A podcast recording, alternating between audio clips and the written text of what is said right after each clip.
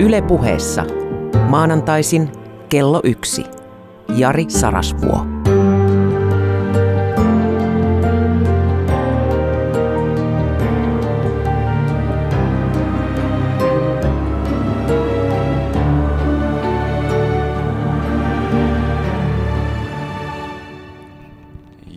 Jos kokemus asiantuntijoiden omaan todistukseen on uskomista, niin tällä ohjelmasarjalla on ollut merkittävä vaikutus kuulijoidensa elämään.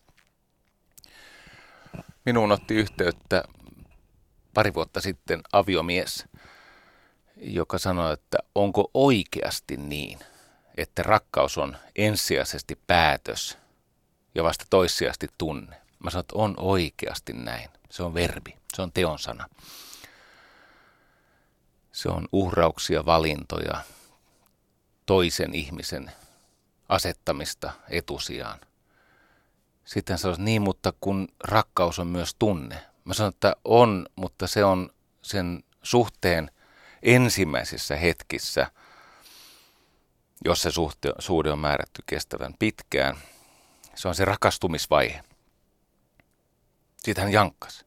Mutta onko se oikeasti päätös? Voinko sellaisen päätöksen tehdä? Mä sanoin, että voi. Se on eri asia, että onnistuuko pitämään. Ja sitten me keskustelimme ehkä semmoisen 15-20 minuuttia. Ja hän kiitti, hyvästeli. Ja sitten mä sain myöhemmin semmoisen joulukortin, missä kerrottiin, että avioeropaperit oli vedetty pois sieltä niin kuin käräjäoikeudesta. Olivat päättäneet puolisonsa kanssa yrittää vielä kerran, ja nyt juhlitaan iloista odotusaikaa, jolloin perheeseen on tulossa vielä yksi lapsi, ja sitten minä olen sen verran tästä perheestä ollut tietoinen, että tiedän, että sinne on tullut toinenkin vielä. Hän kokee, että sen muinaisen Yle Puheen monologijakson, jossa todettiin, että rakkaus on verbi, teonsana, päätös, ei ensisijaisesti tunne. Toki se alkaa tunteella ja sitten hyvistä päätöksistä seuraa tunnepalkkioita. Niin hän koki, että tämä kantoi heidät sen avioliittokriisin yli. Toinen rakkauteen liittyvä havainto. Mä viime viikolla olin vetämässä sellaista valmennusta lähes 1000 ihmiselle. Ja sitten keskustelin pitkään näiden osanottajien kanssa ja näin silmäkulmasta, että siellä sivummalla istui karismaattinen näköinen ihminen, joka kärsivällisesti odotti vuoroa, mutta ei tullut tungeksimaan siihen ihmisten piiriin. Ja sitten lopulta uteliaat olivat saaneet tarpeekseen ja hän lähestyi. Hänen nimensä on Jonas Streng. Ja hän on toden totta sukua Pekka Strengille. Sisältäni portin löysin, muistatteko? Ja hän sanoi Eva Vakavissa, että tiedätkö Jari, tämä monologisarja on ehkä pelastanut minun henkeni. Jos mä katsoin häntä, mä näin, että kaikki on kunnossa, ei ole missään dramaattisessa tunnetilassa, vakaa, selkeä ilme. Ja juttelimme siinä hetken ja sitten totesimme, että voidaanko puhua puhelimessa vähän lisää. Ja sitten siitä kului muutama tunti ja puhuimme puhelimessa ja hän lupasi lähettää minulle tarinansa. Ja toden totta, sähköpostin, puhelinkeskustelun ja kohtaamisen perusteella on ihan uskottavaa, että hän on jossakin ratkaisevassa vaiheessa kokenut saavansa apua. Ja se apu on liittynyt niin rakkauden lupaukseen ja sen lunnaisiin. Ja nyt vasta tulee tervehdys. Rakas ystävä, tänään puhutaan rakkaudesta. Niin, elämän se suurin omissa käsissä oleva valinta, eli valinta päättää kypsyä työtä tekemällä rakkauden taidossa. Niin, se on semmoinen teema, että se ei tyhjene yhdellä, eikä kahdella, eikä kolmellakaan monologilähetyksellä. Siitä voi ammentaa ikuisesti. Tämä lähtee tietenkin siitä ajatuksesta, kun me olimme lapsia, me ajattelimme ja toimimme kuin lapset, me emme olleet tietenkään vastuussa, vaan asiat, hyvät ja huonot, tapahtuivat meille.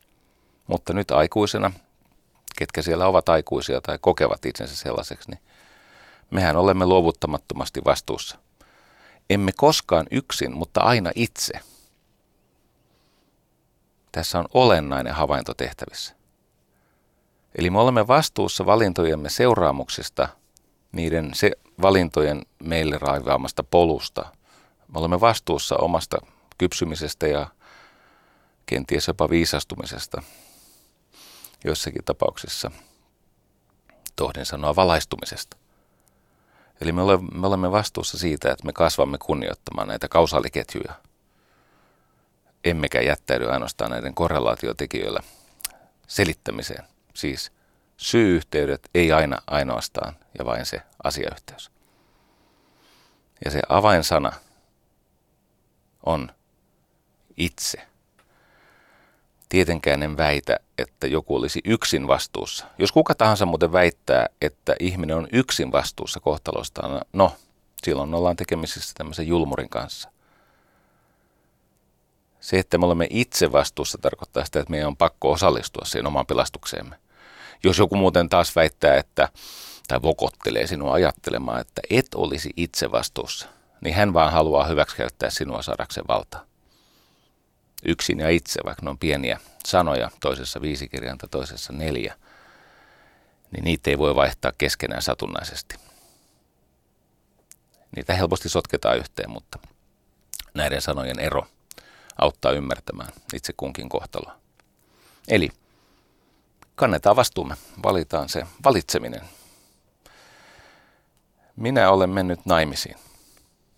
Yhden kerran. Sen ensimmäisen ja viimeisen kerran. Ja tästä vihkimisestä tulee ensi vuoden, siis ei nyt tulevan, vaan seuraavan vuoden kesän heinäkuussa kuluneeksi 10 vuotta. Ja kuvitellaan, toivottavasti en pahoita kenenkään mieltä, kuvitellaan, että toiseksi kamalin asia tapahtuisi elämässäni. Eli kuvitellaan, että en enää saisi elää niin, että vaimoni Virpi olisi omassa arjessani. Mistä tahansa syystä. Kaikki syyt liian kamalia tässä lueteltavaksi.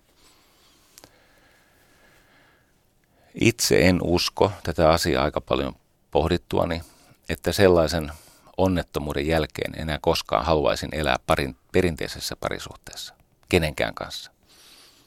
Kuluttaa hupenevia päiviäni rakkauden työssä. Miksi? Jos niin traagisesti kävisi, että en saisi elää elämäni hänen kanssaan, niin miksi se olisi viimeinen perinteinen parisuhde? Näin uskon. Koska tähän lähetykseen valmistautuessani törmäsin kiinnostavan tapaan ajatella rakkautta. Rakkaus on tila, jossa toivo ylittää itsetuntemuksen. Siis elämään heijastetut toiveet ovat väkevämpiä kuin ymmärrys elämästä ja itsestä. Ja nyt kun vuodet kuluvat, niin tietenkin minun toivokapasiteettini sekä itsen että jäljellä olevan elämän suhteen, elämän realiteetti edessä, niin se toivokapasiteetti, kyky toivoa katteettomasti, se hupenee samalla, kun itsetuntemus ja ymmärrys elämästä syvenee. Ja varsinkin nämä itsetuntemuksen löydökset, eivät ne aina hivele allekirjoittunutta. Mä oon katsottu tämmönen oman elämän tunne- ja arvomaailman arkeologi. Eli mä tutkin itseäni ja vaikuttimiani ja valintojani ja niiden takana olevia syitä, seurauksia ja niin poispäin. Viime viikolla sain selville, että minulla ja Virpillä on ikäeroa 33 vuotta. Se on enemmän kuin tämä ajokorteista selviävä 11 vuotta. 33 vuotta. Tämä on muuten aika hurjaa. Me osallistuimme semmoiseen aivokuvantamistutkimukseen, tämmöiseen QEEG. Taustalla siis 400 kansainvälisesti vertaisarvioitua tutkimusta ja sitten siihen liittyy tämmöinen laskenta-algoritmi. Ja tosi mielenkiintoinen. Kertoisin, ellei jos muuta asiaa, kertoisin enemmän. Mutta lyhyesti Se siis tutkii aivojen perustilaa, sen orientaatiotilaa, siis sitä, missä kunnossa aivot on, miten ne signaalit siellä toimii. Ja katso, ei se ollut mulle yllätys, että mun aivot on ikävä kyllä tänä keväänä ilmeisesti ensimmäistä kertaa nyrjähtäneet vanhemmaksi kuin mitä mä oon biologisesti. Eli mulla on valitettavasti 55-vuotiaan aivot. Mä olen siinä määrin elänyt velaksi, ulosmitannut sitä omaa kognitiivista kapasiteettiani, että jossakin vaiheessa se oma pääoma loppuu ja sitä aletaan elää korolla. Mutta vaimoni Virpi eroaa minusta sillä tavalla, että hänen kapasiteettinsa monella tavalla, niin sosiaalisesti kuin fyysisesti, mutta myös kognitiivisesti on poikkeuksellinen. Se on käsittämätöntä, mutta ei se sitten minulle ole, kun mä oon katsonut häntä yli 10 vuotta. Hänellä on 22-vuotiaan aivot, mulla on 55-vuotiaan. Erotus on 33 vuotta. Ja no, mä pystyn tässä elämäntapavalinnoillani ja työkuormaani kriittisesti suhtautumalla hidastamaan tai jopa palauttamaan sitä aivojeni tosiasiallista tämänhetkistä tilaa. Ja kyllä ne Virpikin aivot siitä vanhenee, tuskin se ensi vuonna. Tekehän mitä tahansa, tuskin hänelle teinin aivot enää tulee. Mutta 22-vuotiaana, kun tämä on hyvin mielenkiintoista, tänään on siis kulunut tasan 44 vuotta siitä, kun Virpi-Katriina syntyy siellä Kangasniemellä. Hänellä on syntymäpäivät tänään. Ja vuodet ovat kuluttaneet hänen aivojaan vähemmän kuin minun vuorteni. Siihen liittyy kaiken näköisiä asioita. On tämmöisiä fysiologisia tekijöitä, kuten vaikkapa aerobinen kapasiteetti ja ylipäänsä siis se, että hänet on siunattu. Hänen koordinaatiokykynsä on edelleen järkyttävää luokkaa. Hän yksi päivä keksi kokeilla, että osaisiko hän seistä käsillä? Se on muuten päätöntä ihminen, joka ei ole mikään crossfitteri eikä mitään tämmöistä. Nyt se vaan miettii, että osaisiko seistä käsillä. Joo, semmoinen ihminen, joka hahmottaa kehonsa keskilinjan ja massan keskipisteen ja osaa tuottaa voimaa, niin on hyvä tukit siitä korresta, niin kyllähän se siinä käsillään sitten seisoo. Sanoit, että tämä on yllättävän vaikeaa. Joo. Tai kun ne hyppi narua. Oltiin mökillä viikonvaihteessa, niin se on järkyttävää, kun kaksi pikkutyttöä ei ole niin pitkiä, eikä ne vielä oikein osaa pyörittää sitä narua siltä, että aikuinen 1,76 m ihminen mahtuisi sen väliin. Niin hän pyöritti narua niin kuin itselleen, siis sitä vaikea ymmärtää. Hän hyppäsi oman kainalla sali. Noniin. Mutta koska tämä määritelmä, että tilanne, missä toivo, kyky toivoa ylittää itsetuntemuksen, sitä kutsutaan rakkaudeksi. Eli siinä ollaan jossakin määrin harhaisia sen suhteen, mikä on todellinen tilanne, niin kuin suhteessa itsetuntemukseen. Se tuo meidät rakkauteen. Luin aivan hämmästyttävän kirjan. Alain de Botton. Essays in Love. No ensinnäkin totean, että mä en osaa oikein sanoa, oliko ne esseitä vai oliko se romaani. Hyvin erikoinen muotokokeiluromaani. Tämä on kirja rakkaudesta semmoisella tavalla, jota en ole ennen lukenut. Tämä on ollut tämän de Bottonin esikoiskirja. Hän on sitten siis julkaissut paljon muutakin ja hän on erittäin syystäkin arvostettu. Mutta tähän painokseen Sheila Heti oli tehnyt esipuheen. Ja hän totesi, että yleensä esikoiskirjailijat kirjoittaa semmoista, että ne hakee jotain mahdollisimman uniikkia ja ainutlaatuista. Mutta tämä Alain on kirjoittanut siis tavallisista tavallisimman tarinan. Siis niin tavallisen rakkaustarinan kuin joku osaa kuvitella. Ja sitten Sheila Heti toteaa, että, niin, että kun psykoterapeutti RM Phillips sanoi, kun hän kertoo, että hän on joskus ihaillut tämmöisiä rakastuneita pariskuntia ja heidän onneaan, niin tämä psykoterapeutti RM Phillips sanoi, että älä huijaa itseäsi. Et kun sä katsot onnellisia pareja, sä katsot omaa illuusiotasi. He eivät ole niin onnellisia kuin sä kuvittelet. Ja se, miten se Alain de Botton on kirjoittanut tämän kirjan, niin hän siis, se on oma elämän kerrallinen, hän on siis kertoja minä, hän puhuu itsestään siinä ja todennäköisesti puhuu jostain todellisesta suhteesta, vaikka saattaa olla, että ihmisen nimi ei ole se, kenestä kerrotaan. Niin vaikka se kertoja on kuolettavasti rakastunut tähän Chloeen, niin kirjailijana hän ei salli lukijan rakastua oman rakkautensa kohteeseen. Eli se on siis riemastuttava, että me lukijat näemme, mistä tässä naisessa on kysymys, mistä tässä suhteessa on kysymys, mihin tämä on menossa. Ja sitten kun tällä de Bottonilla on sellainen lahja, että hän ei oikeasti osaa kirjoittaa tylsää virkettä. Sieltä ei tule tylsää lausetta. Hän on ihan ainutlaatuisen kyvykäs kirjoittamaan. Ja sitten siinä on mielenkiintoinen, se on siitä tarina yhdestä rakkaussuhteesta, yhdestä parisuhteesta. Miten se alkaa ja miten se edistyy ja miten se syvenee ja miten se muuttuu fyysiseksi ja miten se muuttuu yhdessä elämiseksi. Kaikki ne vaiheineen ja sitten lopulta miten se päättyy. Rakastumisessa on usein kysymys tällaisesta hinnoitteluvirheestä. Eli kun me rakastumme, nyt huomatkaa siis, rakastaminen on verbi, rakastaa on verbi. Rakastumisessa on kysymys omien käsittelemättömien tunteiden heijastamisesta toisen ihmisen toteutettavaksi. Eli kun ihminen rakastuu,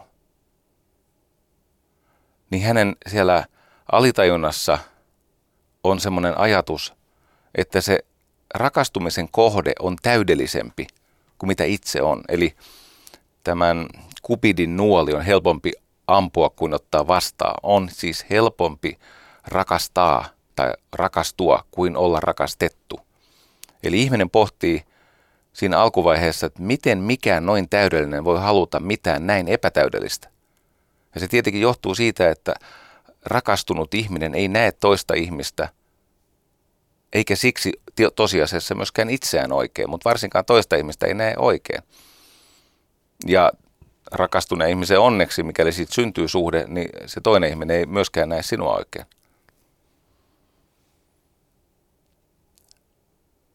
Kerran meidän suhteen alkuvaiheen sen pahimman humalatilan hellitettyä ihmettelin sinänsä aika neutraalin sävyyn jotakin vaimoni valintaa. Niin Virpi vastasi ilkikurisesti, että tällaisen sait. Vähän niin kuin siltä varalta, että et ole aikaisemmin huomannut, niin mä oon tällainen. Tällaisen sait. Rakkaus on vähän niin kuin kunto. Sen kehittyminen ja pysyminen korkealla tasolla kysyy nimenomaan arjen hallintaa, ei huippusuoritusta kisoissa. Se rakkauden merkitys tai vaikuttavuus ei tosiasiassa kehity tai paljastu siellä kisoissa, vaan se on se, miten sä arkea selät.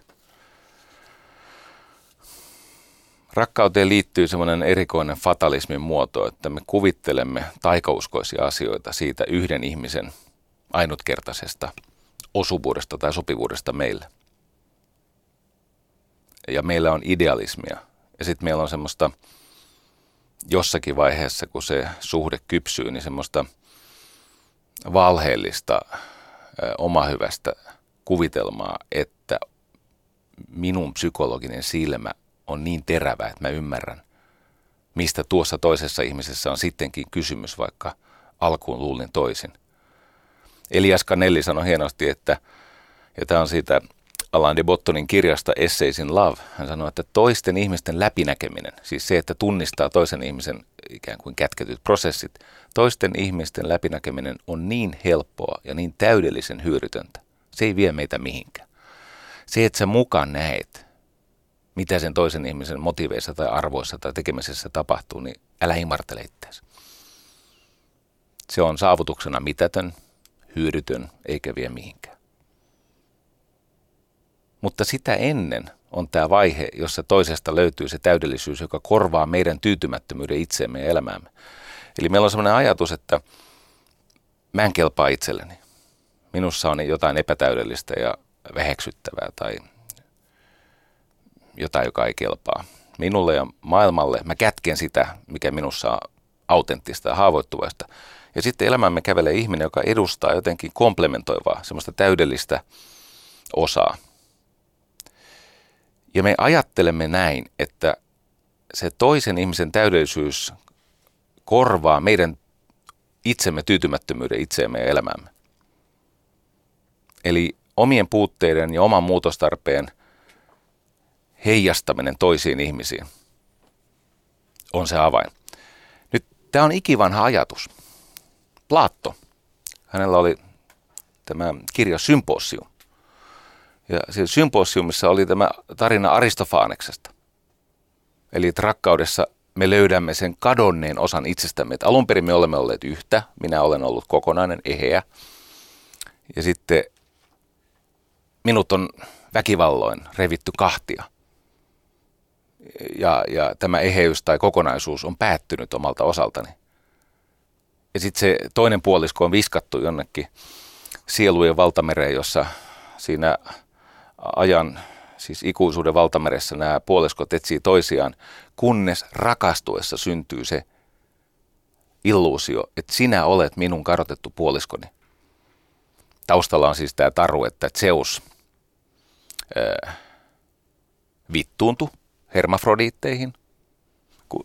Oli näitä siis hermafrodiitteja, jotka oli sekä miehiä että naisia, siis tämmöisiä kokonaisia ihmisiä, Caster-Semenya-tyyppisiä, tämmöisiä täydellisiä olentoja.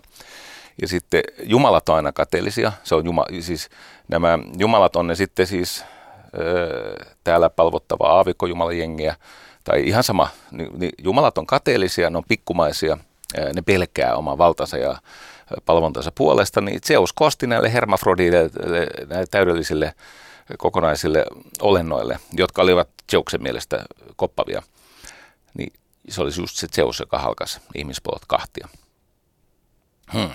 Ja niinpä me etsimme toinen toisiamme.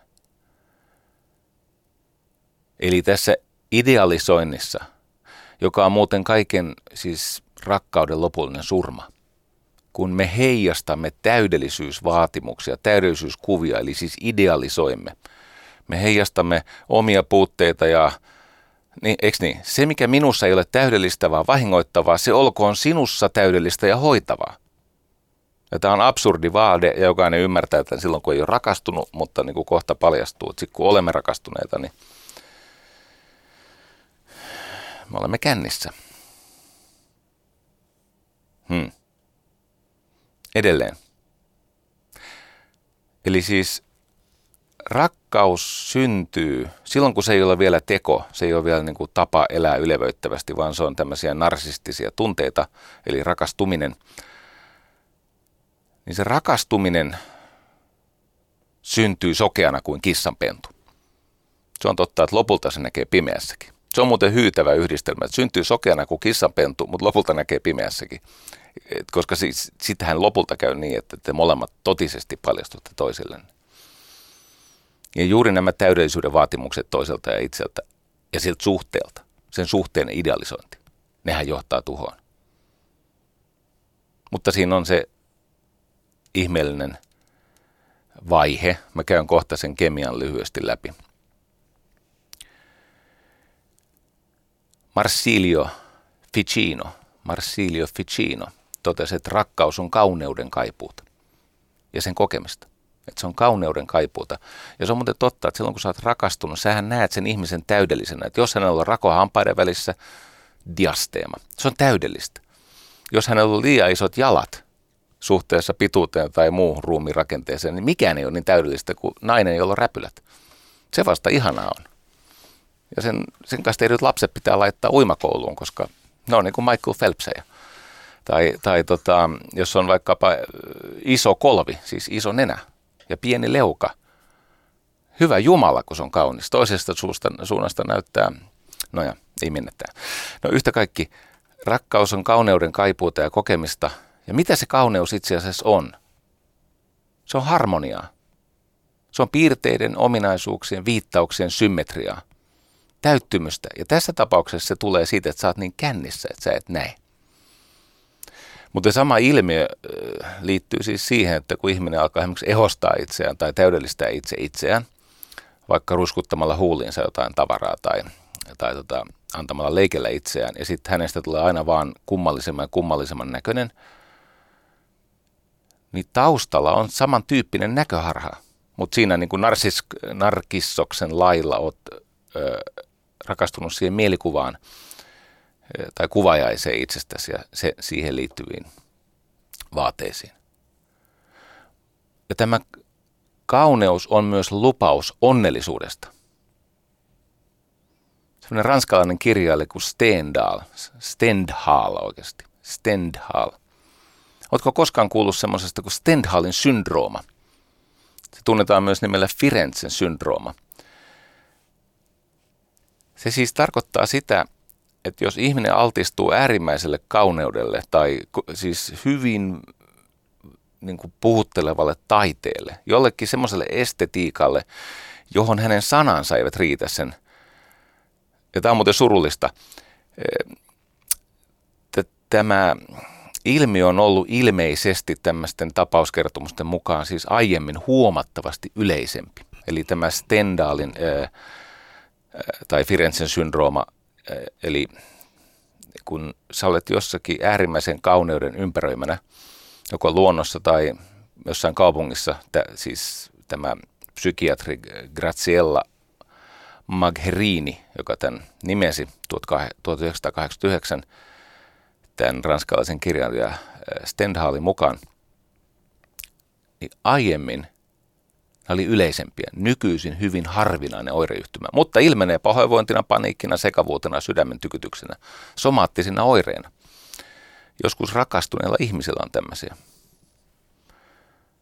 Joo. Ja sitten on tämän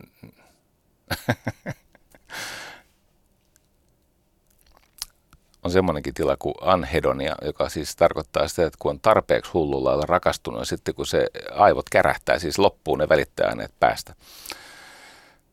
Mä menen kohti siihen puolisovalintaan, mun on pakko vetää tämä kemia ensin.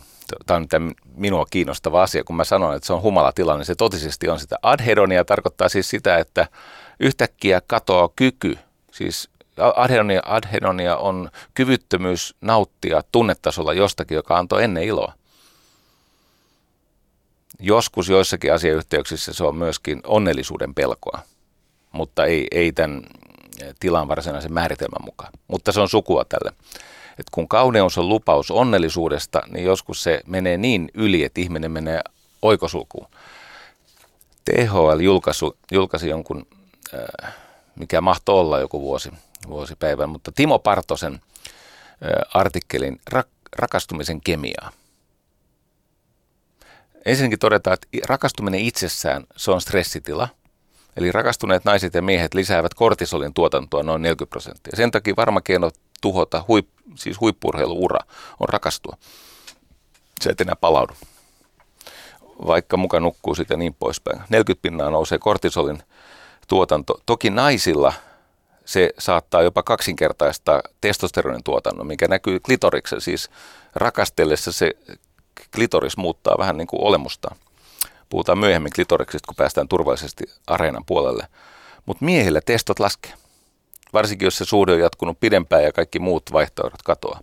Siis toiset niin kuin puolisokandidaatit.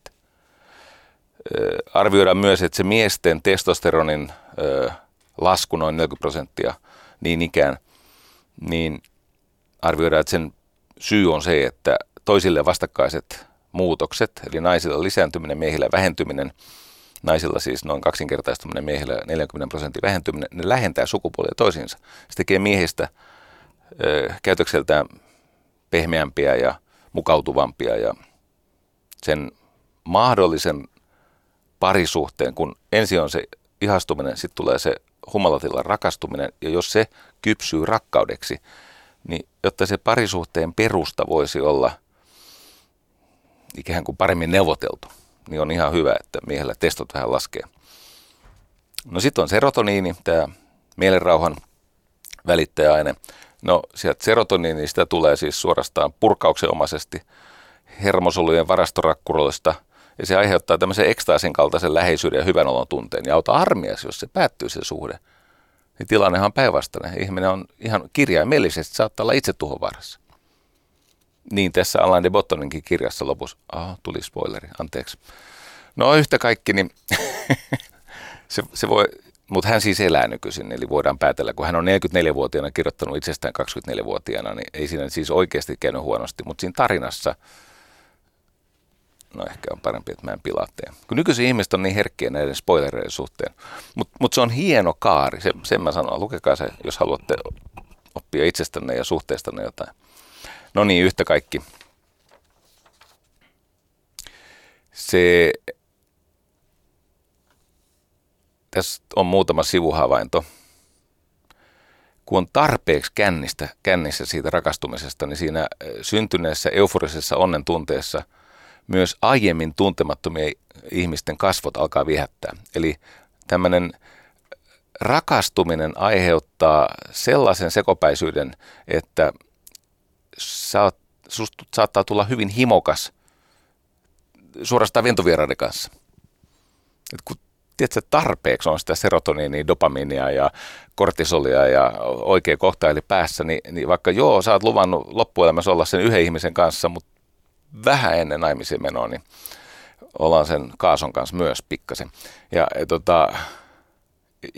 tähän liittyy myös se, että se mantelitumakkeen toiminta muuttuu, eli pelon, surun ja vihan tunteet vähenee, ne väistyy, kun mantelitumakkeen, siis tämän amygdalan toiminta hiipuu. Ja tästä muuten seuraa mielenkiintoinen asia. Sokeasti rakastunut ihminen ei opi suhteen herättämistä tunteesta vastaisen varalle. Ja sen takia on paljon tämmöisiä ikäviä juttuja, että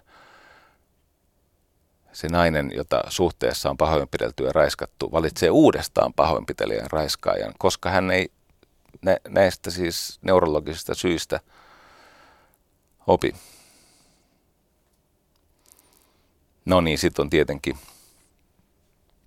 nämä endorfiinit, siis rakastuminen tuottaa tämmöisiä endorfiinimyrskyjä, eli rakastunut uhmaa kipua, väsymystä, nälkää.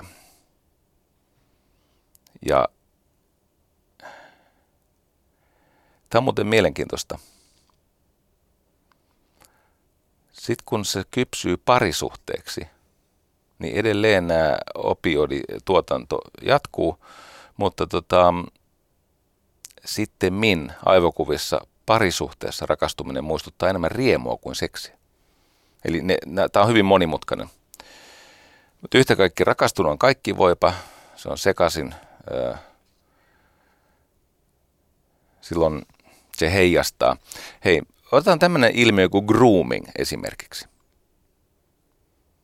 Nyt kun nuori, sukukypsä ja hormoneja täynnä oleva tyttö, hän saa huomiota sosiaalisesti ikänsä takia vahvemmassa asemassa olevalta mieheltä, niin nimenomaan se sekaisin meneminen liittyy siihen idealisaatioon, siis tähän, että ei olla oikeasti tekemisissä, vaan viestitellään. Eli kun ennen aikaa sanottiin, että voi miten kaunis sinä olit tänään puhelussa, niin se efekti groomingissa on vielä jyrkempi. Eli kun me rakastumme ihanteeseen, niin se pitäisi sanoa nykyisin, että voi miten kaunis sinä olet tänään viestitellessäsi. Ja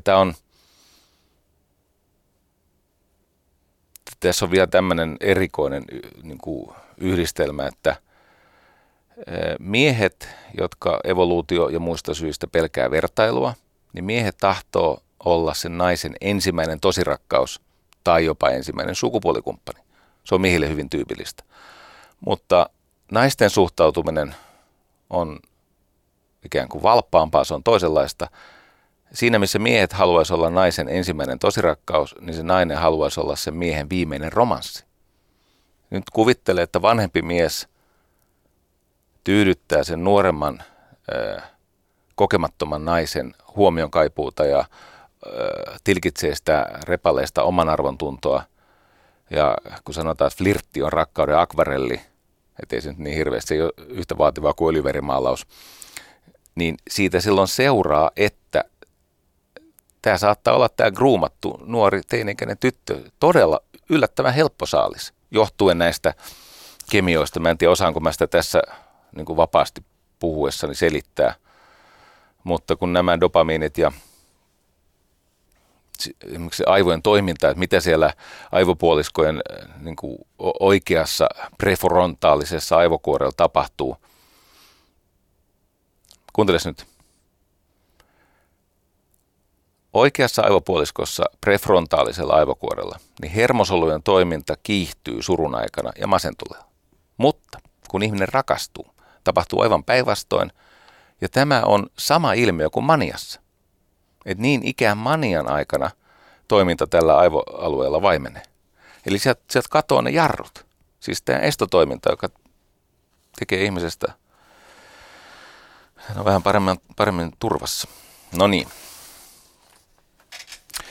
Hei, törmäsin tässä Alain de Bottonin kirjassa semmoiseen tosi erikoiseen ilmiöön, jota mä aluksi mietin, että mitä tämä on. Ja sitten mä rupesin miettimään omaa kokemustani elämästä ja kun mä olen lukenut toistakymmentä tuhatta suomalaisten itsensä kirjoittamaa elämäntarinaa, hyvin niin kuin paljaasti, rohkeasti, avoimesti kirjoitettua tarinaa, siellä on tunnustettu ihan kaikki, mitä elämään nyt kuuluu ja vähän semmoisetkin asiat, mitkä mieluiten ei kuuluisi. Tämä de Botton kirjoittaa siinä kirjassaan Essays in Love. Ja hän sanoo, että hän on rakkaus- tai rakastumisvaiheessa hän on marksisti. Mä ajattelin, että mitä tämä nyt on? Hän on marksisti. Mutta hauskasti se ei viitannut siis Karl Marxiin, vaan Groucho Marxiin. Eli toiseen Marxiin. Ja Groucho Marx kuuluisasti sanoi, että en koskaan liittyisi kerhoon, joka hyväksyisi minut jäsenekseen. Eli siinä rakastumisen herkimmässä vaiheessa, tässä tarinassa mies, mä en osaa sanoa, onko se molemmilla sukupuolella sama, mutta tulee sellainen aivan ällistyttävä puskista läjähtävä tämmöinen hauraan suhteen niin kuin ensivaiheessa, tämmöinen sabotaasiyritys, tuhoamisyritys. Eli no sit siinä tarinassa on siis, ne on viettänyt ensimmäisen yhteisen yön ja se oli ihanaa, mutta sitten tämä Chloe nousee siis varhain tekemään aamiaista tälle Alainille. Ja sitten Alain alkaa sanoa, että hei, mansikkahillo. Tässä on 5 erilaista hilloa. Niin, mutta mansikkahillo. No, tässä on kaikkia muita hilloja paitsi mansikkahilloa. Ja sitten niillä tulee riita siitä, kun siellä on leivottuja, tai en tiedä mitä, eli krosantteja, semmoisia valmis taikinoita on pantu uuniin ja paistettu siellä. Mutta yhtä kaikki, niin kaikki on lämmintä ja tuoksuvaa ja tuoretta. Niin tämä Alain haluaisi lähteä kauppaan hakemaan mansikkahilloa, koska aamiainen on ihan paskaa, jos ei ole mansikkahilloa. No sitten syntyy tietenkin tappelu. Ja tämä on tämmöistä niin kuin yritystä tuhota. Siis se liittyy siihen kieroutuneeseen ajatukseen, että koska minä en ole sinun arvoisesi, niin mä yritän tuhota tämän suhteen alkumetreillä. Eikö erikoista?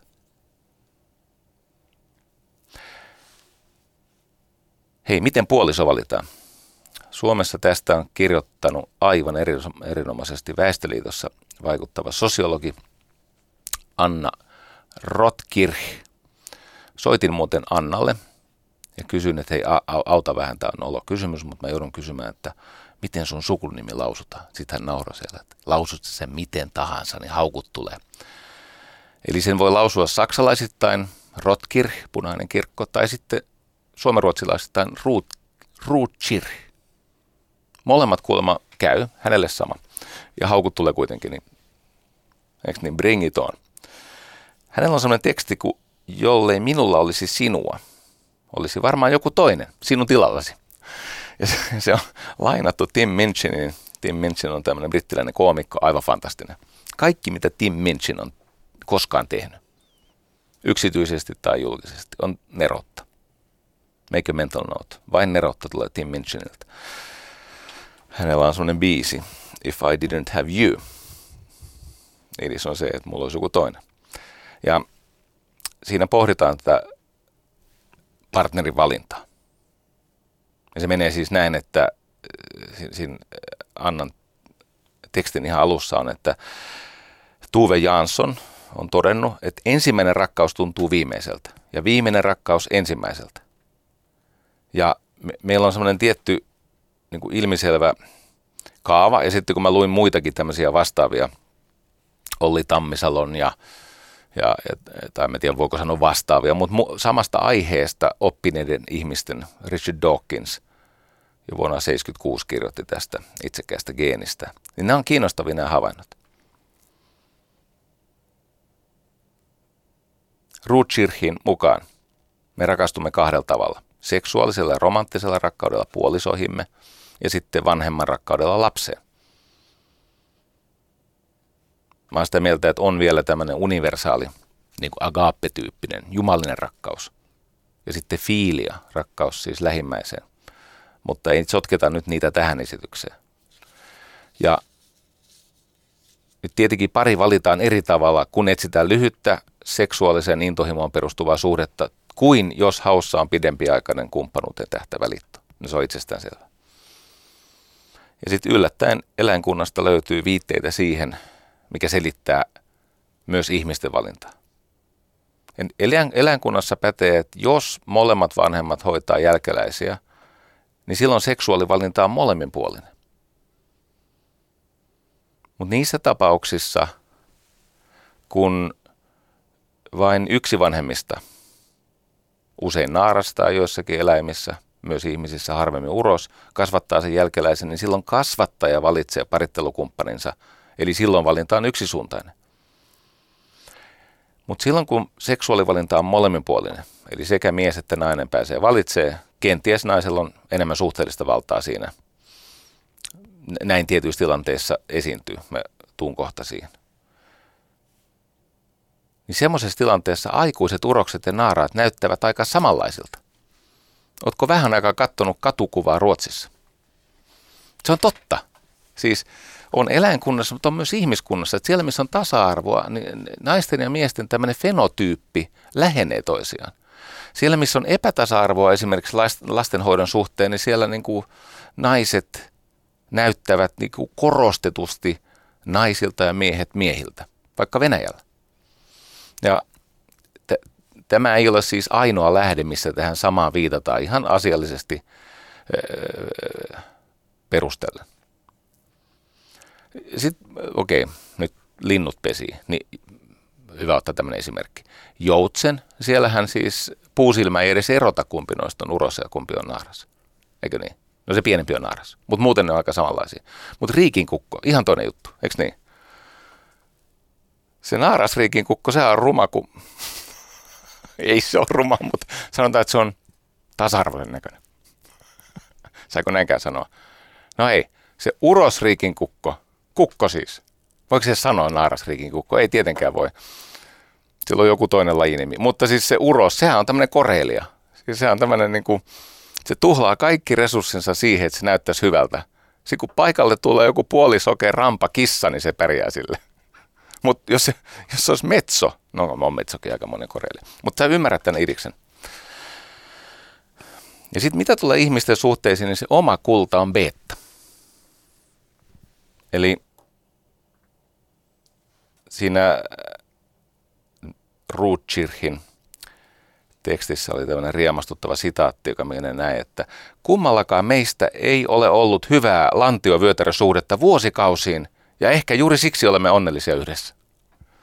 Ihan hyvin sanottu. No ja, he ovat tehneet Väestöliitossa tämmöistä alueellista tilastotietoa Suomen sukupuolijakaumista, ja sitten kun katsottiin kuntatason tietoa ja analysoitiin sitä, niin saatiin Suomesta aivan samanlaisia tuloksia kuin muista maista. Eli niillä seuduilla, jossa miehiä on enemmän, niin naisilla on paljon valinnanvaraa. Niin siellä avioliitto ja lastenhankinta yleistyvät. Tämä on tärkeä ymmärtää. Eli jos miehiä on paljon ja nainen saa päättää, niin miesten on syytä sitoutua. Eli siellä ne miehet, jotka pääsevät naimisiin tai saavat sen puolison, niin menevät naimisiin aikaisemmin, lapsia syntyy enemmän, miehet tekevät töitä ollakseen mieluisampia puolisoja ja hyviä isiä. Ja tietenkin sitten tässä tilanteessa on paljon miehiä, jotka jää ilman puolisoa. Ja tämä vahvistaa niiden miesten sitoutumiskäyttäytymistä, jotka ovat onnistuneet saamaan sen puolison. Mutta sitten, eli siis niissä Suomen kunnissa, joissa on naisten parisuuden markkinat, on tästä johtuen paljon vakaita lapsiperheitä ja paljon yksinäisiä miehiä. Mutta näinhän se on maailmanlaajuisesti. Ja nyt sitten Anna Punakirkko jatkaa. Aivan mahtavaa tavaraa. Sitten taas kun naisia on miehiä enemmän, niin naisten keskinäinen kilpailu kiristyy, jolloin miehillä on enemmän valinnanvaraa. Mitä siitä seuraa? No avioliittoja solmitaan myöhemmin, vähemmän, avioeroja on enemmän, lapsia syntyy vähemmän. Jätkiä ei tarvitse sitoutua.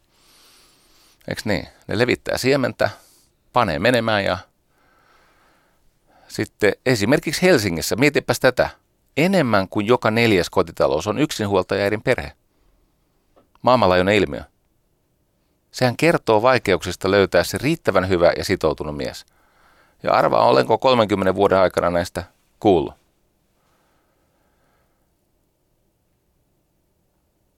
Hei, tämmöinen pitkä monogaaminen liitto, siis yksiavioinen liitto. Se kasvattaa aivoja, koska se on älyllisesti haastavaa. Näin väittää siis psykologia evoluutiotutkija Robin Dunbar. Muistat ehkä Dunbarin numeron aikaisemmasta lähetyksestä. Hän on siis vertailu eri lajeilla monogaamisen parisuhteen yhteyttä aivojen kokoon. Ja koska monogamia vaatii suunnitelmallisuutta, johdonmukaisuutta, toisen ymmärtämistä, tiimityötaitoja, aivothan siinä paisuu, kun on uskollinen. Eikö se ole jännää? Ja sitten, jos ei tarvii, niin pää pienenee, kunnes sitä on kevyt kantaa. Joo.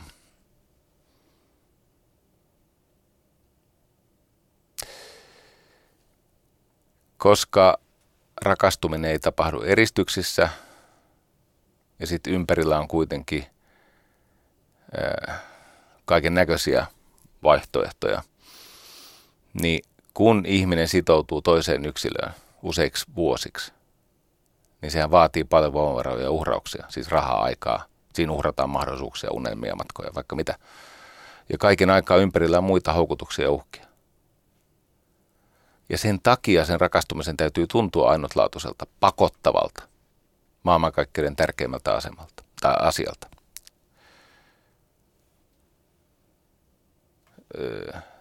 Tässä on lyhyt viittaus siihen, että miten rakastuminen on vähän niin kuin vetäisi kokaiini. Niinhän se on.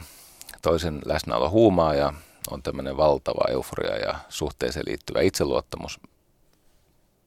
Ja sitten tilastollisesti osoittautuu, että se on perusteeton. Ja muu maailma saa väistyä.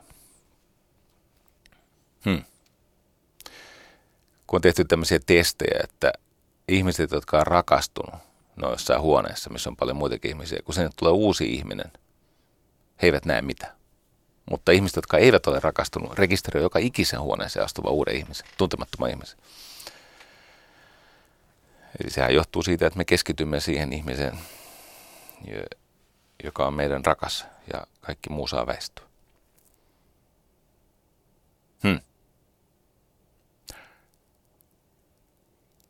Rakkaudessa on kaari. On se kiimavaihe. Eli se on se, mikä heikentää moraalia ja sosiaalisen päättelyn aivotoimintoa. Kiimavaihe.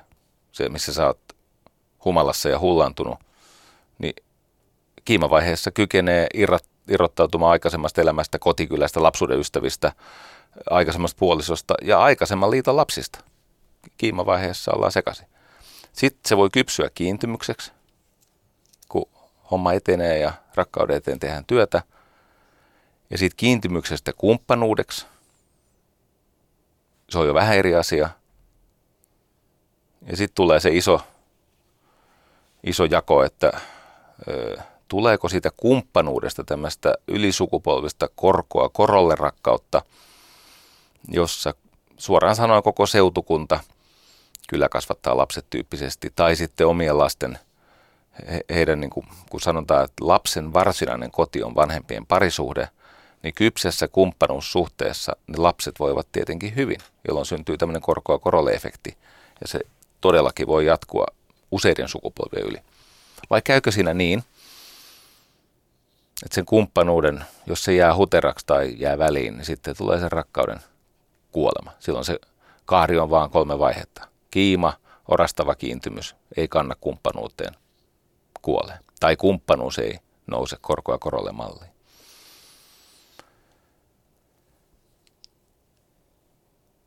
Hei, kun sä oot ollut rakastunut, niin ootko koskaan saanut itseesi kiinni siitä, että sä puhut paskaa ihmisistä, joista sä oot aikaisemmin pitänyt? Tässä Alain de Bottonin kirjassa on semmoinen, siinä on siis valtavasti hienoja havaintoja, mutta hän kuvaa semmoista ilmiötä, jonka useimmat mun tietämät, kypsät, itsensä tuntevat ihmiset tietää, eli silloin kun sä oot semmoisessa suorastaan vähän niin kuin epäterveessä kiintymysvaiheessa siihen toiseen, niin muu maailma näyttäytyy jotenkin tuomittavana, naurettavana, väheksyttävänä. Eli rakastumisesta sekaisin menneillä ihmisille niin hienoin todiste lojaalisuudesta toinen toisilleen on semmoinen hirviömäinen epälojaalisuus kaikille muille ystäville ja läheisille. Eli siellä puhutaan just niin kuin omista vanhemmista, omista sisaruksista, entisistä ystävistä, entisestä puolisosta. Eli siis kenessäkään ei tämmöinen teeskentely saavuta samanlaisia mittasuhteita kuin rakastuneessa, syvästi rakastuneessa. Eli he saattavat asioida näiden ihmisten kanssa, he ovat korostetun korrekteja ja hyvätapaisia, mutta kun he ovat keskenään tämän ihmisen kanssa, johon he ovat rakastuneet, niin sieltä tulee kummallista tekstiä. Sulla ei ollut ikinä tämmöistä. Jotain te olette puhunut. Se on se vaihe, missä paitsi siis yhdyntäfrekvenssi on niin korkea, että ensimmäisen vuoden aikana kaikki yhdynnät kun laskee, niin loppusuhteen aikana sä oot kuullut tietenkin tämän hernepurkkijutun. Jos eka vuoden aikana laittaa herneenpurkki joka kerta kun nai. Ja sitten siitä eteenpäin, sä et suhteen loppuaikana saa kaikkia herneet ulos sieltä. Ja jos joka kerta kun nai, niin voi ottaa se herneen ulos, mutta se frekvenssi vähän vähenee. Niin samalla tavalla myös tämmöinen keskustelu ja aito kiinnostus toisen ihmisen mielenliikkeitä kohtaan vähenee. Milan Kunderahan sanoi, että rakkaus on jatkuvaa kyselemistä. En tiedä parempaa määritelmää rakkaudelle kuin jatkuva kyseleminen, kuuntelu ja uteliaisuus samantekevistä mielipiteistä.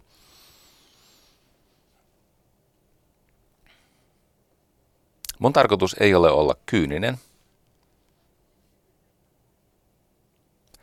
Katso, tämä on mielenkiintoista.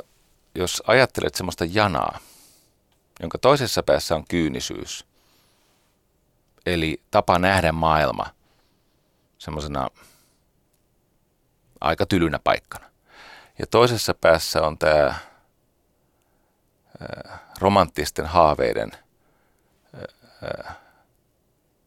pinkiksi tai roosaksi värjäämä rakkaus.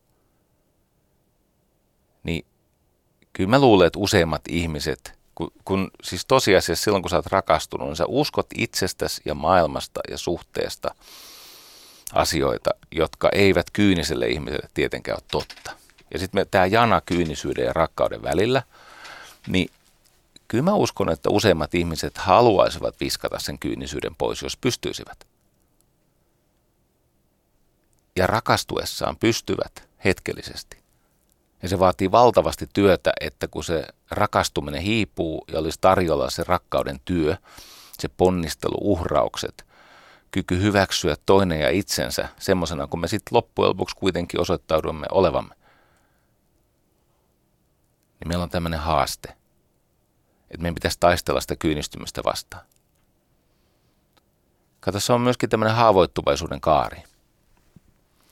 Eli kun meillä on se alkuperäinen kyynistyminen, sitten me antaudumme sille ideaalle rakkaudesta, ja se tekee teistä parina itsekään, ja sitten siitä pitäisi kasvaa eteenpäin. Ja se vaatii rohkeutta nojata näkymättömään, luottaa asioihin, jotka eivät välttämättä tässä niin kuin todellisessa maailmassa, rationaalisessa maailmassa ole ihan niin hyvin. Nyt en ole omista muistiinpanoistani täysin varma, mutta mulla on hyvä syy uskoa, että evoluutiobiologi Markus J. Rantala on todennut, että jos ihminen pystyy ajattelemaan toisesta ja siitä suhteesta rationaalisesti, hän ei enää ole rakastunut. Eli hän on saattanut kypsyä rakkauteen, siihen varsinaiseen parisuhteeseen, tai sitten hän on pullahtanut ulos.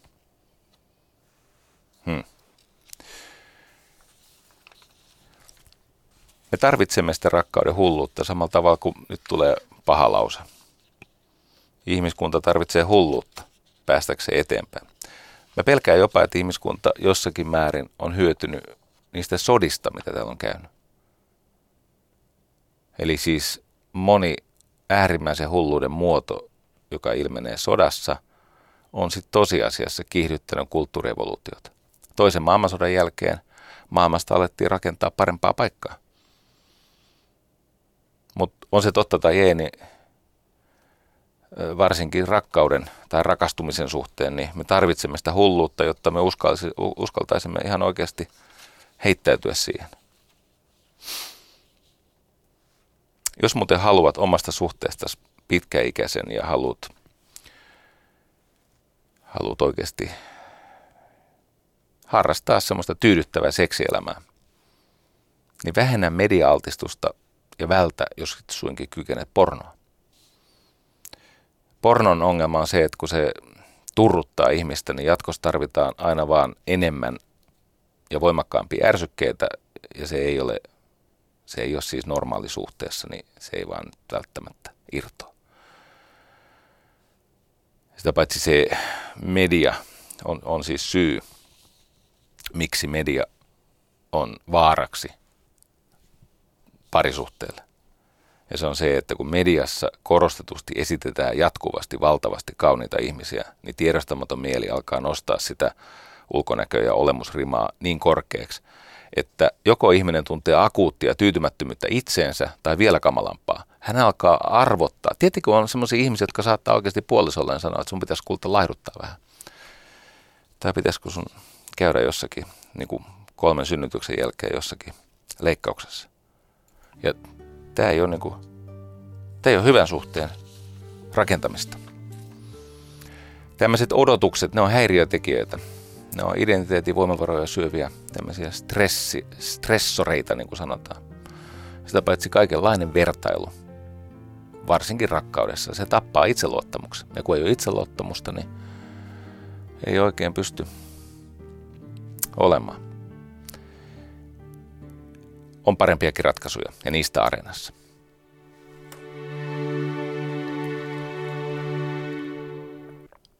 Sanotaan, että rakastuminen on tämmöinen pätemätön sopimus, joka onneksi päättyy sen rakastumisen hiipumiseen. Eli kun se haihtuu, niin sitten se havaitaan, että tämä on pätemätön sopimus. Niin kuin Oscar Wilde sanoi, että rakastunut aloittaa pettämällä ensin itseään. Sen jälkeen hän pettää toista niillä odotuksillaan, josta tulee keinoja kontrolloida toista ihmistä. Se on todellakin, odotukset on häiriötekijöitä. Stressaa toista ihmistä. Ja johtaa semmoiseen alitajuiseen vertailuun helposti. Eli ensin petetään itseä, sitten petetään toista ja lopulta kutsutaan sitä romanssiksi tai rakkaudeksi.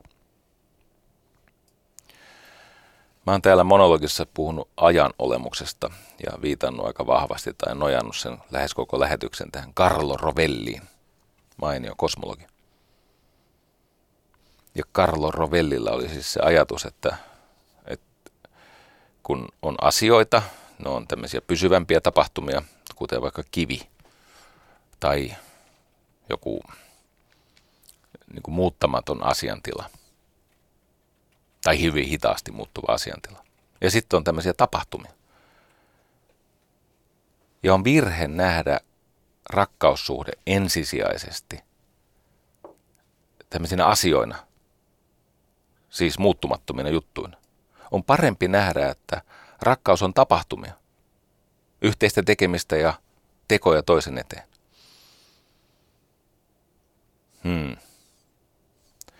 Mä luin tätä varten jopa siis Hegeliä. No onneksi se oli joku minua oppineempi pikkasen silottanut tietäni ja auttanut ymmärtää tämmöistä ihmistä, mutta joka tapauksessa Hegelissä Hegel pohti tavattomasti sitä rakkauden syvää olemusta. Hän koki, että on tämmöinen jatkumo, tämmöinen rakkaus, elämä, henki. Hän näki sen semmoisena kaarena. Ja sitten hän totesi, että rakkaus on voima ja että se ei ole mitään rajoitettua tai rajoittavaa. Eli että rakkaus ei ole mitään äärellistä.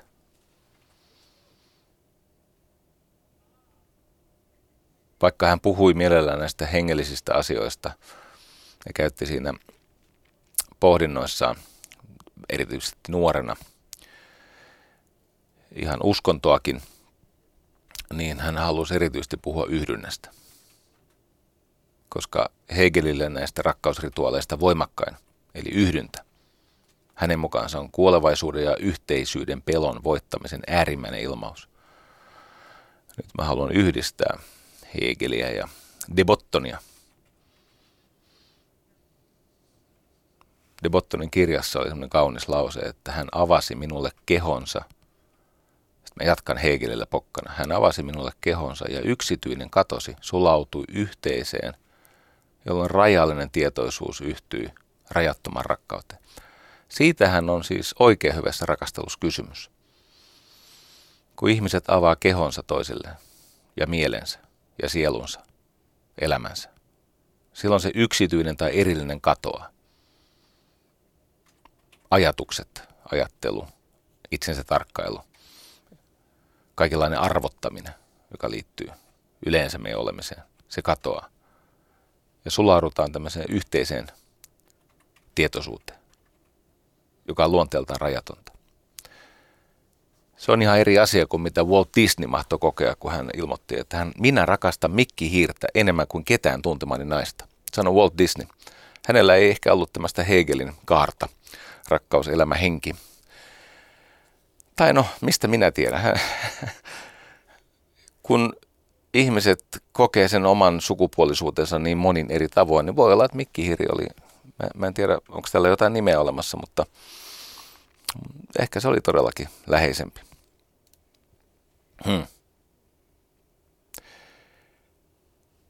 Miehen ja naisen välillä on tämmöisiä kuiluja, jotka eivät ole ylittämättömiä. Meidän täytyy vain tietää toinen toistemme olemuksesta ja tarpeista riittävästi, että me voisimme yrittää rakentaa siltoja yli näiden kuiluja.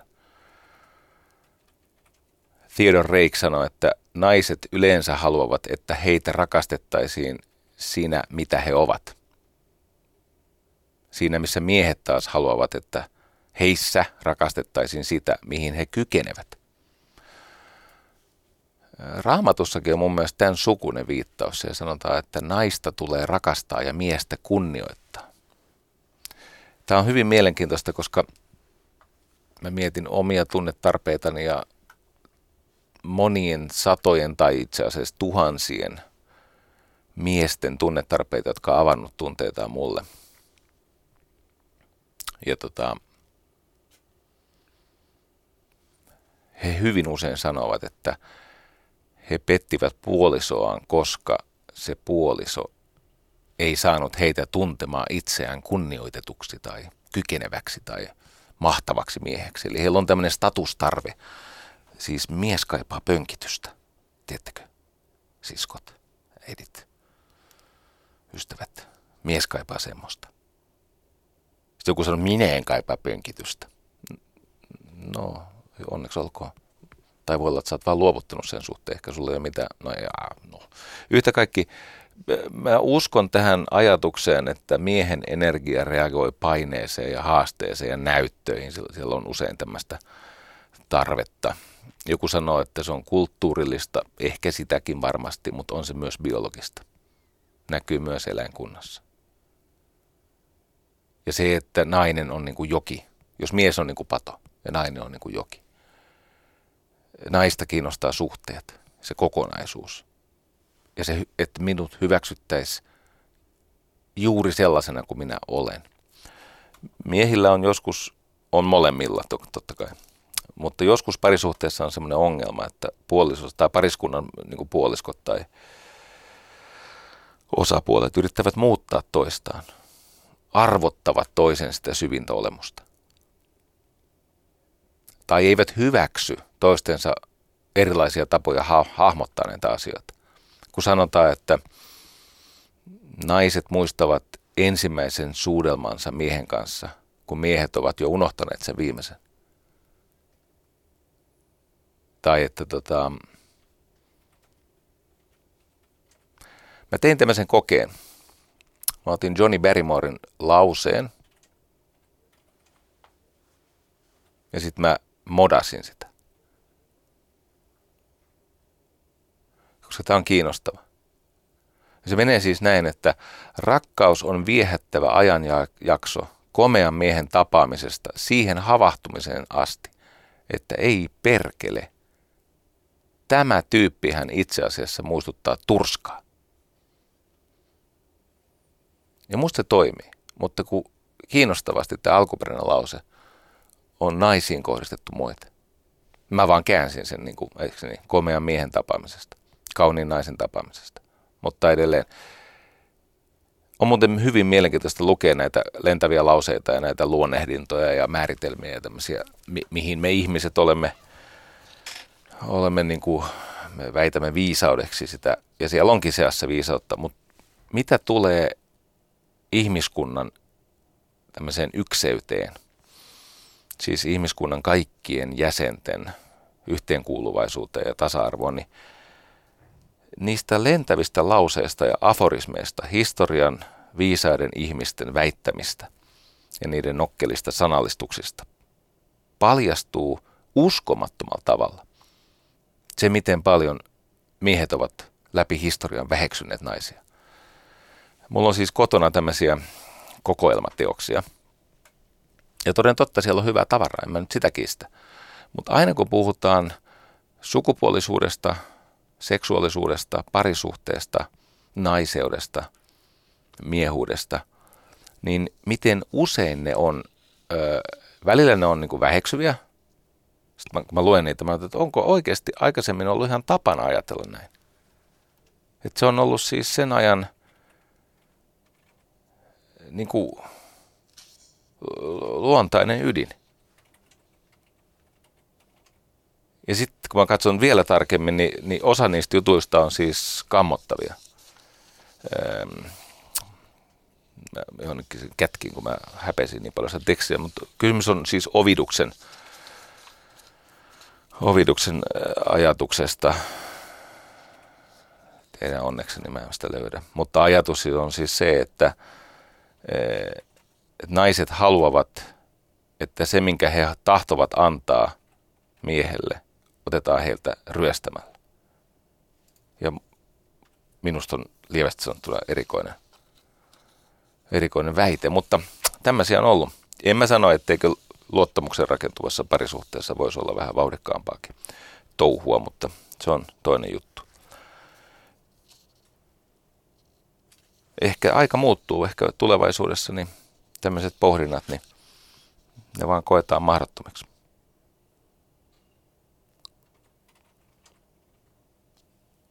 No niin, mä haluan käydä muutaman semmoisen työkalun tai tämmöisen ajattelun läpi, mitkä vois auttaa meitä kaikkia eteenpäin.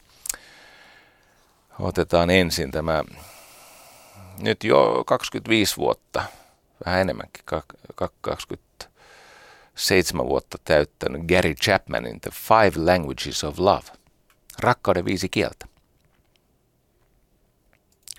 Gary Chapman siis kirjoitti, lähteet vähän vaihtelee, jossakin lähteessä taisi julkaistu 92 ja jossakin lähteessä 95. Ja mä nyt en ryhtynyt tätä sen kummemmin validoimaan, mutta 90-luvun alussa joka tapauksessa, niin Gary Chapman kirjoitti rakkauden 5 kielestä ja hän totesi, että se mitä ihmiset rakkaudessa tarvitsevat, niin se edellyttää 5 laista kommunikaatiota ja vuorovaikutusta. Ja ne menee seuraavasti.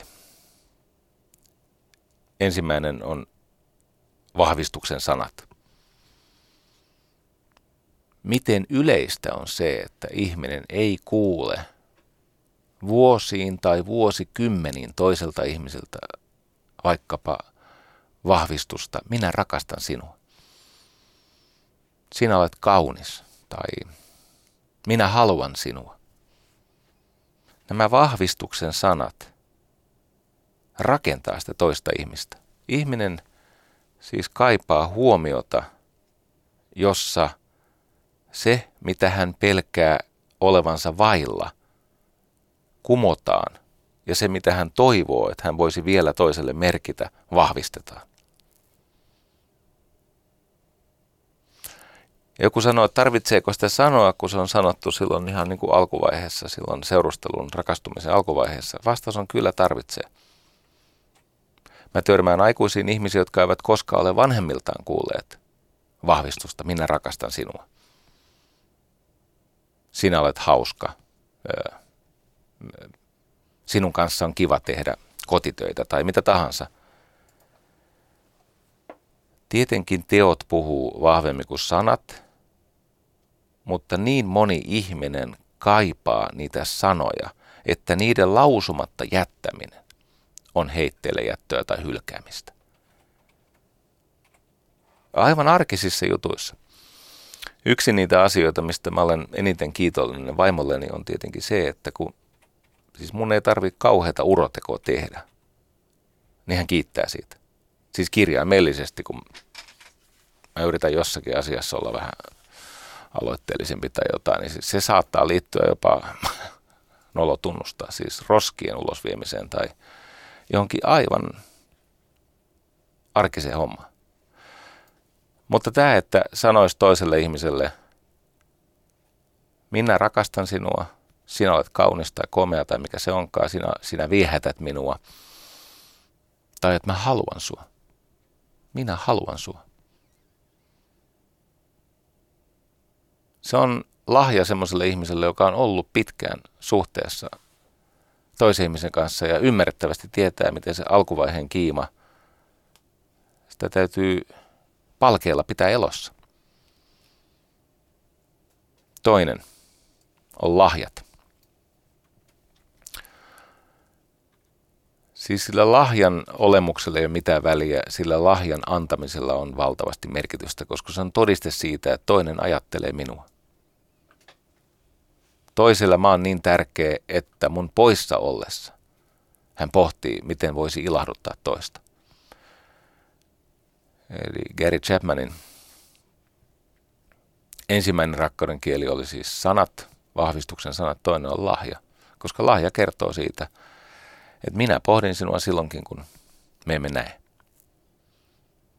Ja kolmas on palvelutyö. Me olemme töissä toinen toistemme, tai siis me olemme töissä siinä suhteessa. Kato, kun rakkaudessa voidaan ajatella näin, että rakkaudessa sen osapuolella ei ole mitään kohteen kaltaista, niin kuin Martin Buber hienosti sanoo. Rakkaudessa ei ole kyse siitä, että rakastavaisilla tai rakkaudessa elävillä ihmisillä olisi jotain kohteen kaltaista kuten toisensa, vaan he elävät siinä suhteessa, jonka rakkaus muodostaa.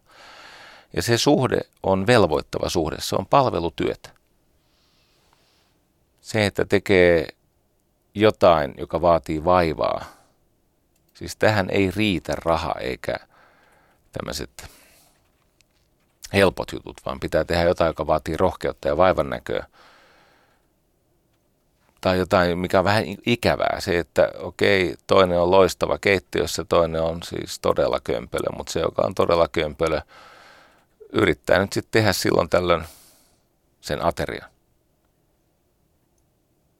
Tai astuu toisen tontille, mikä ikinä se työnjako siinä suhteessa onkaan. Haluaa näyttää, miten paljon mä arvostan sun työtä, kun itsekin ponnistelee sen ääressä.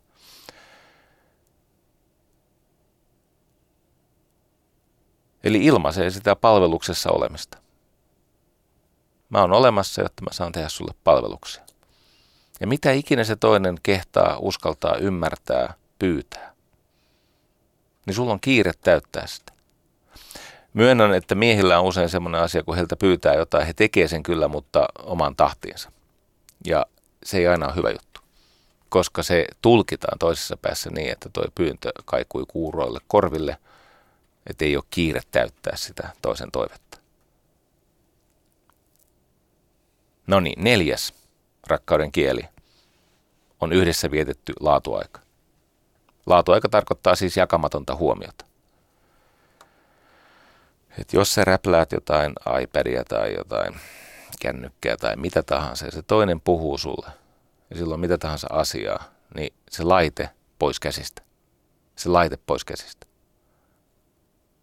Tai jos sä katsot televisiota vähän tylsistyneenä, tai miten tahansa katsot televisiota, jos ei siellä tule siis jääkiekon MM-finaali, jossa Suomi 3. erään loppuvaiheella johtaa vielä 1 maalilla, vaikkapa Venäjää vastaan. Jos ei ole kysymys tällaisesta, ja se toinen haluaa sun huomioon, sä laitat sen television pois päältä. Tämä on perkeleellinen neuvo, kun meillä sattuu olla sellainen televisio, että kun se laittaa pois päältä, niin sen uudelleen avaaminen kestää minuutin. Se on niin kuin hidas. Mutta oikeasti, se on niin kuin rakkautta. Se haluaa sulta jotain, ja ei ole mitään siis todella perustellusti sen ajankäytön kanssa kilpailevaa. Niin naks, televisio pois päältä. Älylaite pois käsistä. Tai nouset siitä sohvalta ja missä ootkin tuolissa, lempituolissa tai eri huoneessa. Kävelet kohti ja tuut lähelle. Istut alas. Laatuaika on myös sitä, että on semmoista aikaa, että sitä ei pääse kukaan häiritsemään. Lapsethan on ihan perkeleitä. Kirjoittakaa ylös, lapset on perkeleitä. No, tämä ei luisi tarpeeksi vahva ilmaisu. Ootko ikinä huomannut tällaista, että kun on asiaa puolisolle, siis omalle rakkaimmallesi, niin jumalauta ne lapset haluaa sabotoida sitä keskustelua. Niin yhtäkkiä ne on kiinnostunut juttelemaan kaiken näköisesti jonnin joutavasta, koska ne haluaa häiritä sitä, ne haluaa olla sen huomion ensisijainen kohde. Ja silloin, jos vanhemmat kiinnostuu toisistaan ihan oikeasti, niillä on asiaa toisilleen, niin lapsilla on hyvin usein sellainen tarve, että mäpä vähän keskeltä. Mutta entä jos se loiski sen tilanteen semmoiseksi, että teillä olisi keskinäistä aikaa ilman, että kukaan pääsee väliin? Mitenkään. Yhteisiä kävelyitä. Tai romanttisia matkoja. Sitten on tämä 5. viimeinen rakkauden kieli, eli fyysinen kosketus. Varsinkin semmoinen fyysinen kosketus, joka ei tähtää mihinkään. Sillä ei koeteta rakentaa mitään tämmöistä. Eli siis sitä, että on tarpeeksi läheisyyttä. Se muuten helposti jää väliin tai unohtuu tai eikö mä sanon tämän niin kuin tämä oikeasti. Ensinnäkin laittakaa kalenteriin ne päivämäärät, jolloin aiotte panna. Jos olette ollut pitkään suhteessa, olette aikuisia ihmisiä, niin ne 90-kerrat harvenee. Nuoret ei tästä tiedä mitään. Silloin on libido vielä niin vahva. Mutta jossakin vaiheessa varsinkin keski-ikäisillä ihmisillä, niin siitä intiimielämästä pitää huolehtia. Sen eteen pitää tehdä töitä. Ja jos ei päätä, milloin se tapahtuu, niin sitten ei tapahdu. Se on hyvä, että se on siellä kalenterissa. Toinen asia. Koskemisen ja sitten sen naimisen tai rakastelun tai panemisen, mikä se onkaan. Niin niiden ei pidä ensisijaisesti liittyä toisiinsa. Eli koskeminen on semmoinen jatkuva varanto, mistä ammennetaan, että ollaan lähellä ja pussataan ja halataan ja pidetään kädestä. Ja että se ei tähtää mihinkään seuraavaan vaiheeseen. Ja sitten on erikseen se, missä tehdään se, mikä ei nyt useimmiten alkaessa huvita, mutta koskaan ei ole jälkikäteen kaduttanut, kun se on ihmiselle niin tärkeää. Mä näin vasta joku 3-4 vuotta sitten tämmöisen niin kuin nykyaikaisella kuvantamisjärjestelmällä, siis semmoisella, kun nykyisin siis pystytään, mä en tiedä mitä jotain skannereita ne on, mutta mä tiedän, että mä oon yksi niistä harvoista miehistä, jotka tietää, minkä muotoinen on klitoris. Suurimmalla osalla äijistä ei ole mitään aavistusta. Klitoris on vähän niin kuin mustekala. Tiesittekö tämän? Siellä on semmoiset lonkerot. Okei, siellä on se nuppi. Se on niin kuin usein, varsinkin lepotilassa, aika pienipäinen mustakala. Mutta sitten klitoriksella on tämmöiset, kun se on niin kuin erilainen kuin peenis. Sillä on tämmöiset jalat, niin kuin mustakalalla. Ja kun mä näin sen, mä tajusin, että tämän takia monella on niin vaikeaa. Tämän takia se ei suju.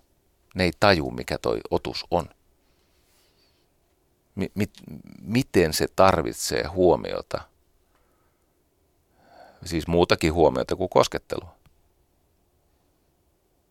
Ja millainen sitten kun sen olemuksen tajuaa ja sen toisen ihmisen tarpeet tajuaa. Ja sitten kun siinä on vielä tämmöisiä anatomisia, fysiologisia eroja, että joillakin siis ne lonkerot aiheuttaa siis sen, että, ja ylipäänsä se hermopunos aiheuttaa sen, että esimerkiksi on helppo saada orgasmi yhdynnässä ja joillakin se on mahdotonta käytännössä. Joillekin jopa analiseksi on niin kuin erittäin kiihottavaa johtuen niistä lonkeroista. Ja tämmöisten asioiden selville saaminen ja sä näet vaivaa ja sitten rakennat sen kokonaisuuden, niin mitä siitä saa? No siitä saa sen, että kun se tavallaan se parisuhteen kaari, eli kiima, kiintymys, kumppanuus, joka sitten voi nousta korkoa korolle ylisukupolviseksi lahjaksi kaikille, tai sitten se kuolee pois, kun se ei yllä sinne saakka. Mutta kun sen rakentaa näin, tämä 3A:n oppi, että mitä me toisiltamme tarvitsemme ja erityisesti naiset miehiltä, eli siellä on attention, mä oon tämän sanonutkin Yle Puheessa, mä sanon sen uudestaan. Huomio, attention. Sä oot kiinnostunut, mitä sillä toisella on asiaa ja mitä se sulle kertoo. Ja okei, ne jutut ei aina sua, ne on niin kuin lähtökohtaisesti kiinnosta, mutta silloin kun olit rakastunut, niin olet ihan älyttömän kiinnostunut sen jutuista. Seuraavaan appreciation, eli siis sä arvostat kaikkea, mitä se ihminen tekee sen suhteen eteen. Sä näet sen ponnistelun ja kiinnität huomiota siihen, että hän tekee työtä sen suhteen eteen ja ehkä sunkin pitäisi. Attention, huomio, rakkauden valuutta on huomio. Appreciation, arvostaminen ja tämä tunne, että mä oon näkyvä. Nappaan tässä tämän Essays in Love, Alain de Bottonin kirjan, niin siellä takakannessa lukee tämmöinen käännän lennosta. Ehkä on totta, että me emme todella ole olemassa ennen kuin on joku, joka näkee meidän olemassaolomme. Että me emme kunnolla pysty puhumaan ennen kuin on joku, joka ymmärtää, mitä me sanomme. Eli ytimeltään me emme ole täysin elossa ennen kuin meitä rakastetaan. Tämä on muuten hieno. Siis tämän tasoisia kirjoja on, ei kauhean usein, mutta näitä on. Ja näitä pitäisi jaksaa siis lukea ja keskustella ja pilkkoa ja miettiä, mitä se minun elämässä. Tämä on yksi parhaita kirjoja. Tietenkin tämä on surullinen, mutta tämä on totta. Ja siksi tämä on kaunis. Eli ne 3 A:ta, attention, appreciation ja sitten on affection. Eli läheisyys. Sen toisen ihmisen fyysinen huomion, tai siis fyysinen mukaanotto. Siis se, että kun me tiedetään, että koomapotilaillakin verenpaine laskee, jos koomapotilasta koskee. Me tiedämme siis, miten keskosina syntyneet kaksoset, jos ne erottaa, ne on kuolemavaarassa. Jos niiden jotenkin annetaan olla yhteydessä siellä keskoskaapissa, niin ne saattaa niin kuin selviytyä, vaikka syntyivät todella ennenaikaisesti. Se koskeminen on, nykyisin tiedetään esimerkiksi eläimistä, että eläimillä on tarve käyttäytyä empaattisesti ja lohduttaa. Mä luin uutta tiedelehteä ja siinä kuvattiin, miten siis tunteiden tarttuminen, eli vaikka joukkohistoria tai joukkokiima tai joukkoraivo, ei ole ainoa, se on empatian esiaste, mutta sitten on tämmöistä hyvin kehittynyttä empatiaa. Et delfiinit oikeasti haluaa pelastaa hukkuvan ihmisen ja siinä tiedelehen jutussa eläinten empaattisuudesta kerrottiin, miten ryhävalaat, kun ne on aika kyvykkäitä ja isokokoisia, ne pystyy siis torjumaan tappajavalan tai tämmöisen saalistavan siis vesiperon. Ne saattaa aikansa kuluksi suojella esimerkiksi hylkeitä, saaliseläin hylkeitä, sen takia, että se on heistä oikein. Tai on näitä tämmöisiä tapauksia, missä eläintarhassa kottarainen lentää johonkin pleksiin ja sitten tulee apina paikalle ja se apina on huolestunut siitä pyörtyneestä kottaraisesta ja se ottaa sen ensin käteensä ja yrittää puhaltelee sen päälle ja yrittää tökkiä, kottarainen ei toivu, niin sitten se apina kiipeää sinne jonkun puun latvaa ja levittää sen siivet, kun se tietää, miten kottarainen lentää ja yrittää lennättää sitä. Ja se kottarainen on vieläkin tajuta, se mätkähtää sen häkin ulkopuolella. Sitten se apina jää katsomaan niin pitkäksi aikaa, että se kottarainen tokenee siitä ja lentää pois. Sitten se huojentuu se apina. Tämä on niin syvällä luonnossa, eri eläinlajeissa ja ihmisissä tämä läheisyyden kaipuu. Miten tärkeää on se, että me saamme tuntea itsemme hyväksi, koska me osaamme rakastaa. Ja me saamme tuntea olevamme olemassa, koska meitä rakastetaan. Joku sanoo, että tarvitseeko tähän aina tuoda näitä fyysisiä juttuja. No en mä näistä tarpeeksi puhunut.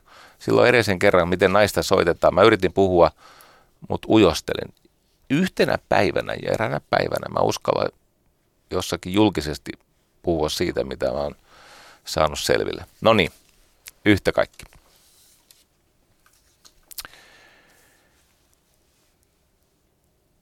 Jotta se rakastuminen saisi kypsyä rakkaudeksi ja jotta tunne muuttuisi tavaksi ilmaista itseään tekemisen kautta, niin muutama loppuneuvo ja sitten me olemme valmiita. Ensimmäinen, älä siis yritä muuttaa sitä toista ihmistä.